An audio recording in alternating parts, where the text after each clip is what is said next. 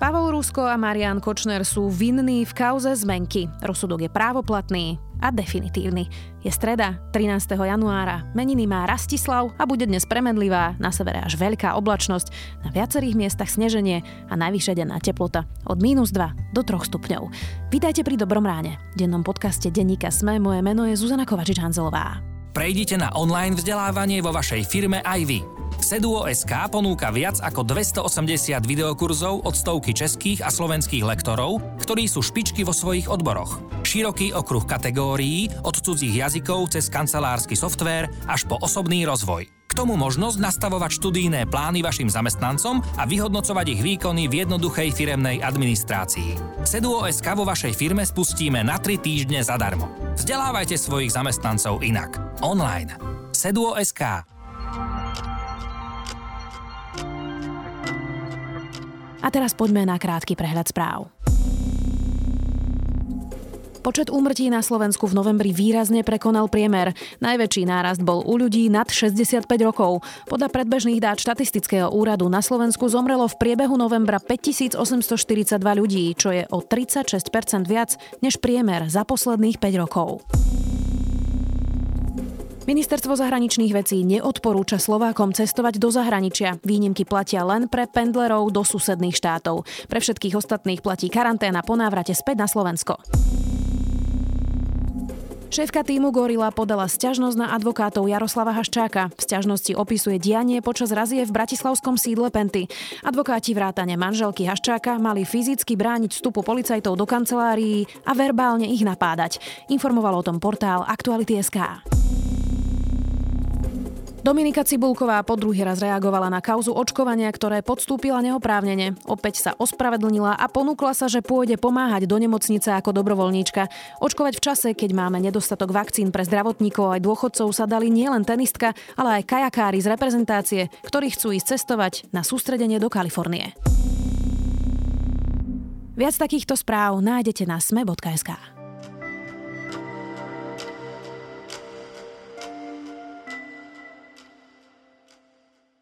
Kauza zmenky je definitívne na konci. Marian Kočner a Pavol Rusko za pokus o podvod so zmenkami televízie Markíza idú do väzenia na 19 rokov. Najvyšší súd potvrdil rozsudok a potvrdil vinu oboch aktérov. Ide o prvé právoplatné rozhodnutie pre Mariana Kočnera aj exministra hospodárstva Pavla Ruska. Viac už s investigatívnym reportérom denníka SME Adamom Valčekom. A treba zdôrazniť, že ide o najväčšiu ekonomickú kauzu v dejinách slovenskej justície a kriminalistiky, pretože rozsah činu predstavuje takmer 70 miliónov eur a tresty po 19 rokov nepodmienečne sú skutočne exemplárne. Možno pred pár rokmi by sme si nevedeli predstaviť, aby ľudia v postavení Mariana Kočnera a Pavla Ruska boli odsúdení na 19 rokov. Dnes je tento e, deň aktuálny. Dnes naozaj je veľkým dňom pre spravodlivosť, takže ja si myslím, že sa... Pod... Začalo to niekedy najneskôr v roku 2016, keď e, Marian Kočner zažaloval televíziu Markíza a Pavla Ruska, o, o zaplatenie údajných zmeniek. Začalo sa to preto vtedy, pretože do toho momentu e, nikto okrem e, Mariana Kočnera a Pavla Ruska netušil o existencii zmeniek. Všetci predávajúci, ktorí v minulosti e, sa podielali na transakciách okolo majetkových zmien vo vlastníckej štruktúre, štruktúre televízie Markiza, v zásade vyhlasovali, že také zmenky, že, že nemajú vedomosť o takýchto záväzkoch. Aj v transakcii, v ktorej vystupoval Pavlo Rusko, keď uh, exitoval z vlastníckej štruktúry, tak v tých podkladoch je, že žiadne takéto záväzky neexistujú. Ono na začiatku to ale bolo spravodlivosť prehrávala, tak povediac, lebo súdy, civilné súdy najprv e, rozhodovali v prospech e, Mariana Kočnera, Dokonca vlastne uh, súdkynia okresného súdu Bratislava 5 Zuzana Maruniaková neprávoplatne rozhodla o jednej 8 miliónovej zmenke a priklepla, teda rozhodla v prospech Mariana Kočnera a zaviazala televízu Markíza a Pavla Ruska k jej zaplateniu. Hoci v tomto príbehu hovorím, že Marian Kočner žaloval televíziu Markiza a Pavla Ruska v druhom rade, môže to poslucháčom navodiť dojem, že oni boli nepriatelia medzi sebou. Na papieri to tak malo vyzerať, čiže áno, Marian Kočner bol žalobcom a Pavel Rusko bol žalovaným, ale v skutočnosti na tom celom spore civilnom bolo fascinujúce pozerať aj to, že vlastne hoci sú žalobca žalovaní, konajú v náramnej zhode konajú, ako keby chceli obaja ozbíjať televíziu Markiza o tie peniaze. Bolo to rok 2016, 2017 no a niekedy v roku 2018 nastala zmena ktorá súvisí s vraždou Jana Kuciaka. Tak pred niekoľkými minútami Senát Najvyššieho súdu rozhodol vo veci väzby pre obvinených Mariana Kočnera a Pavla Ruska. Tou najdôležitejšou informáciou je, že Marian Kočner pôjde do väzby, respektíve on už do väzby aj išiel, pretože ho brali priamo z pojednávacej miestnosti. Keď ho tam... Tá zmena súvisí s vraždou Jana Kuciaka a, a Martiny Kušnírovej.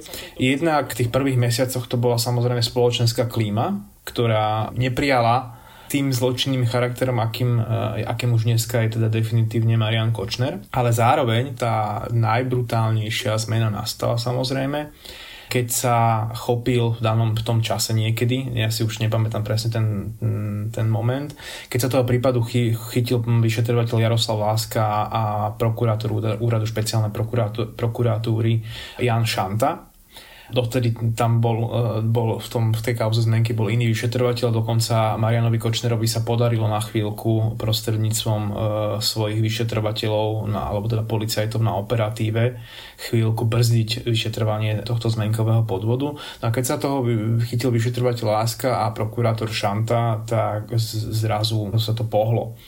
Potom samozrejme prišla Tríma, Peter to odovzdal mobilné telefóny Mariana Kočnera, v nich sa našla komunikácia cez aplikáciu Tríma. To už však bolo v čase, keď vyšetrovateľ Láska a prokurátor Šanta mesiace stíhali, e, mesiace stíhali tento skutok. A tá tréma potom následne ukázala správnosť e, ich krokov a správnosť toho podozrenia, ktoré vlastne právnici televízie Markíza a aj verejnosť e, mali, že napríklad súdkynia Zuzana Maruniaková rozhodovala kauzu zmenky v prospech Mariana Kočnera pod tlakom, že ju manipulovala napríklad Monika Jankovská, že Marian Kočner využíval svoju moc a vplyv na ovplyvňovanie tohto vyšetrovania. No a nakoniec potvrdilo tá tríma a aj svedok Peter Todd, že Marian Kočner falšoval zmenky. Dneska už je to vlastne, už nemusíme hovoriť, že sa pokúšal falšovať, ale už je definitívne dané, že, teda, že súdy uverili e, dôkazom objektívnym, aj vrátane trímy, uverili aj Petrovi Totovi a teda môžeme hovoriť o tom, že Marian Kočner a Pavel Rusko sa dohodli na akomsi zločinnom spoločení a spoločne sfalšovali e, zmenky a to tým spôsobom, že si zadovážili papier z roku 2000, tlačiareň a atramen z roku 2000 a tými technickými prvkami z roku 2000, aby čo najviac e, fingovali, že sú to staré zmenky, vytvorili na neskôr roku 2016 tieto zmenky. Adam, ono ten príbeh, ktorý ty rozprávaš, ty si to tak zhutnil, ale trvalo to teda dosť dlhý čas. My sme všetci tušili, že zmenky sa zrazu objavili. Vyzeralo to ako jasný podvod. Z toho, čo ty popisuješ, ak by nebola vražda Jana Kuciaka, Tríma a všetko ostatné, tak dnes možno by sme sa rozprávali o opačnom rozsudku a teda, že naozaj by Marian Kočner dokázal milióny vytiahnuť z televízie Markíza, pretože mal pod palcom vyšetrovateľov, prokurátorov aj sudcov? To, je, to by bola veľká špekulácia z mojej strany a skôr si myslím, že nie, ale že ten boj by bol samozrejme náročný a preto som prizvukoval vlastne aj v tom príbehu je veľmi podstatné a ono to, dneska sa už spätne na to môže zabúdať, ale naozaj to, nechcem teraz vyznieť pateticky, ale že ono to v istom zmysle bolo hrdinstvo vyšetrovateľa Lásku a prokurátora Šantu. Naozaj to nemá vyznieť pateticky, pretože oni ten skutok začali stíhať ešte v čase, keď Marian Kočner bol tak povediac pri svojej mocenskej a ekonomickej sile. Ten domček sa nezačal rúča, rúcať e, až po odovzdaní trímy, to stíhanie nezačalo až po odovzdaní trímy, ale áno, treba povedať, že vlastne tým, že policia získala trímu, tak tá dôkazná situácia, alebo teda aj získala aj svedectvo Petra Tóta spolu s trímou, tá dôkazná situácia v kauze zmenky sa samozrejme posilnila. Ale aj bez nej, ak si aj odmyslíme trímu a svedectvo Petra Tóta, už len zo znaleckých posudkov v tejto kauze z odboru písmoznalectva a už z, výpovedí svetkov a účtovníkov podľa môjho ako subjektívneho názoru bez, bez akýchkoľvek pochybností vyplývalo, že tie zmenky e, sú antedatované a, a neexistovali v danom čase. Môžeme sa asi zhodnúť na tom, že Marian Kočner netrel nejakú biedu, mal naozaj dosť drahý vozový park, majetky. Ja viem, že je to opäť špekulácia, nemáš to rád, ale ako by mal motiváciu až takto si dovolovať, keď to poviem tak ľudovo, až takéto veľké sústo si zobrať za toľko miliónov americkej spoločnosti kotovanej na burze. Čo to vypovedá ako keby o nejakom možno jeho pocite beztrestnosti? To je jedna vec, že samozrejme on sa cítil pri sile z pohľadu tých svojich mocenských vplyvov a beztrestnosti, veď nakoniec e, vlastne to je tá otázka, ktorá sa nám otvára aj v prípade vraždy, že ak je on dôvodne podozrivý ako konečný objednávateľ, tak prečo sa pre takéto riešenie rozhodol, tak asi aj preto, že e, veril vo svoju beztrestnosť. No ale prečo sa rozhodol s Pavlom Ruskom ako keby ísť do tohto podvodu a zobrať si takéto sústo? to ono vyplynulo z, často, z časti aj z toho dokazovania, že boli hamižní a pomstichtiví, ak to tak mám povedať. Z toho dokazovania z jednotlivých svedeckých výpovedí vyplynulo, že ten motív, pre ktorý sa rozhodli, tak povediať, ozbíjať televíziu Markíza, bola pomsta, pretože Pavel Rusko sa v nejakom momente vo svojom živote e, dozvedel, že svoj podiel v televízie Markíza predal za výrazne nižšiu sumu ako jeho ostatní obchodní partneri Milan Filo a Jan Kováčik. Zároveň sa Pavel Rusko ocitol v neblahej životnej situácii, alebo ako to, ako to povedať. On je príkladom podnikateľa, ktorý úspešne vybudoval súkromnú televíziu a potom padol na absolútne dno, pretože stratil vlastne všetok svoj majetok a peniaze. A je možné, že v takejto situácii sa jednoducho spojilo táto ako keby snaha získať svoje predchádzajúce ekonomické postavenie s tou snahou pomstiť sa skupine CMI, ktorá jeho obchodných partnerov vyplatila štedrejšie ako jeho samotného. Toto vyplynulo inak aj z toho dokazovania, hoci to ako keby nie je až tak úplne právne relevantné, tak tá, tá, o tej závisti sa viackrát hovorilo počas pojednávaní. Dnes teda už je ten rozsudok definitívny, nemôžu sa odvolať 19 rokov. Mne sa to zdá osobne hrozne veľa za finančný podvod, ktorý ani nebol dokonaný. Je to veľa? To je otázka, na ktorú nechcem odpovedať jedným slovom. Áno, ten pocit ja zdieľam, ale on je, treba to pomenovať v širšom zmysle. E, trestné sadzby v Slovenskej republike sú neproporčné medzi sebou. Áno, dneska na Slovensku viete dostať za finančný nedokonaný podvod, hoci jeden z najväčších v histórii na Slovenska, myslím, že aj najväčší, vyššiu trestnú sadzbu ako za, ako za vraždu Najlepšie sa to ilustruje na drogovej politike štátu, hej, že, že on je, to je taká citlivá téma a, a, a tam naozaj, že človek za jointa môže ísť na dlhé roky e, do basy a to je proste tak, že pokiaľ si ľudia nenavolia politikov, ktorí túto drogovú politiku zmenia a sproporčnia tie sadzby, tak to tak bude trvať. No. Marian Kočner je teda vo väzbe, teraz sa mu zmení ako režim vo väznici, pretože byť vo väzbe a byť vo väzení sú dve rozdielne veci. Čiže ako, ako sa zmení jeho život teraz? Áno, a to je veľmi zaujímavé a myslím si, že aj v nasledujúcich dňoch sa tomu budú médiá venovať. Čiže jednak sa zmení rytmus života. On bol doteraz, do tohto momentu je v kolúznej väzbe, bol teda vo väzbe pre obavu, že by mohol ovplyňovať vyšetrovanie, ak sa teda, dúfam, že sa nemýlim a že tú kolúznu väzbu mu nezúžili. Každopádne bol vo väzbe, kde je ten režim oveľa prísnejší ako vo výkone trestu. Teraz bude preradený do výkonu trestu, čo sa prejaví už aj na takej parciálnej veci, ale také najviditeľnejšie, že nebude môcť nosiť svoje oblečenie, ale dostane e, ten modrý známy väzenský mundúr. No a samozrejme bude mať viac e, možností vyžitia. Väzba na Slovensku je pomerne tvrdá, ale samotný výkon trestu umožňuje tomu odsúdenému aj rôzne aktivity, hej, že môže niečo vyrábať, pravidelnejšie chodiť, cvičiť a podobne. Čiže toto sa zmení. No a zaujímavé to samozrejme bude z pohľadu toho, že nebude v tej kolúznej e, väzbe a zároveň je on podozrivý, obžalovaný aj v iných, v iných kauzách. Čiže bude zaujímavé sledovať, ako sa s tým orgány činné v trestnom konaní vysporiadajú. Aj keď bude vo výkone trestu, tak predpokladám, že bude pod zvýšenou kontrolou orgánov činných v trestnom konaní a zboru väzenskej justičnej stráže. Pavel Rusko, e, ten mal náramok na, na nohe. Ide teraz priamo do väzenia. Čiže on bude tiež vo vezení a tým pádom sa mu skončila sloboda, ktorú síce mal s náramkom, ale mohol stále chodiť vlastne normálne po slobode. On už bol pár týždňov vo väzbe, čiže on už pár týždňov náramok nemal, bolo to práve kvôli tomu, že sa nedostavil e, na jeden z termínov e, a ospravedlnil sa a to ospravedlnenie najvyšší súd neakceptoval. To je ten známy moment, kedy vlastne tvrdil, že ho niekto objal kyselinou, prišiel, bol na najvyšší súd eskortovaný vlastne so zalepenými e, očami a od toho momentu je vlastne vo väzbe. Čiže to je taký istý prípad ako, ako Marian Kočner, to znamená, že sa len preradí do výkonu e, trestu. Pavla Ruska priviedli na najvyšší súd priamo z nemocnice svätého Michala v Bratislave, kde po zatknutí strávil noc. Ku predvčerajšiemu incidentu povedal, že ho obliali nejakou látkou a má spálené oči. Výhradám z lekárskej správy, že nechcel pri vyšetrení spolupracovať, odkázal toto. Ale čo to je za blbosť? To som nemohol, le, lebo som nemohol otvoriť ho, oko a nakloniť ho tak, ako on chcel, lebo ma bolelo to celé. Príkaz na Treba povedať, že na útorkovom pojednávaní mal oči v poriadku, takže asi také vážne zranenie to nebolo.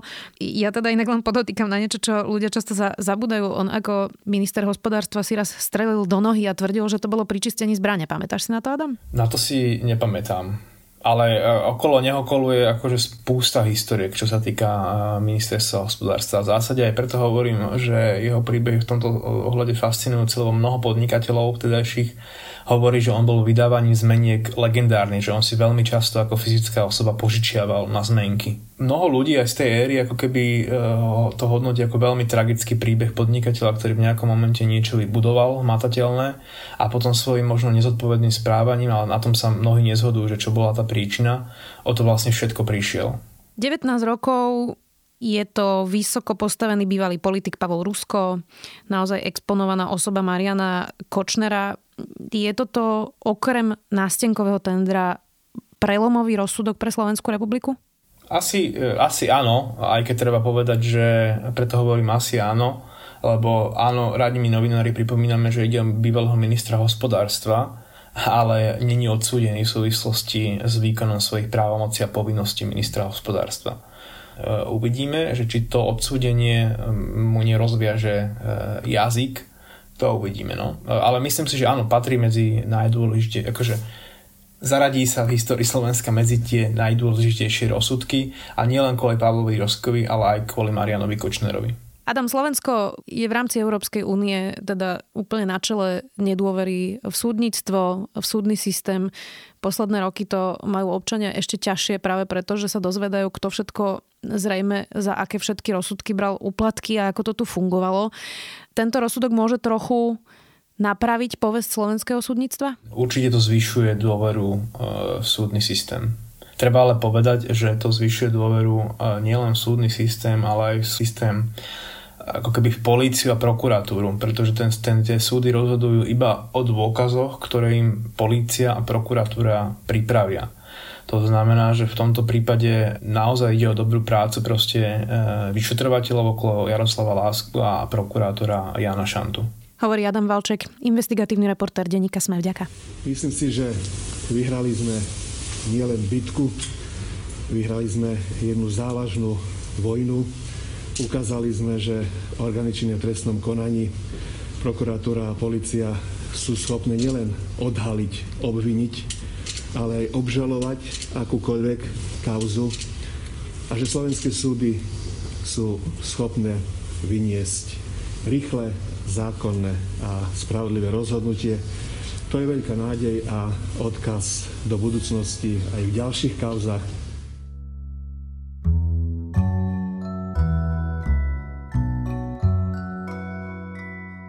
Nice White Parents je výborný podcast New York Times, ktorý vysvetľuje, že hlavným problémom integrácie afroamerických detí v New Yorku sú bieli rodičia, ktorí v skutočnosti žiadnu integráciu nechcú. Fascinujúca miniséria od jednej z predstaviteľiek Nice White Parents širšie popisuje aj slovenské problémy s integráciou, v ktorej sme však my oproti USA 10 ročia pozadu. Toľko zaujímavý tip na záver, to je na dnes všetko. Do počutia, opäť zajtra.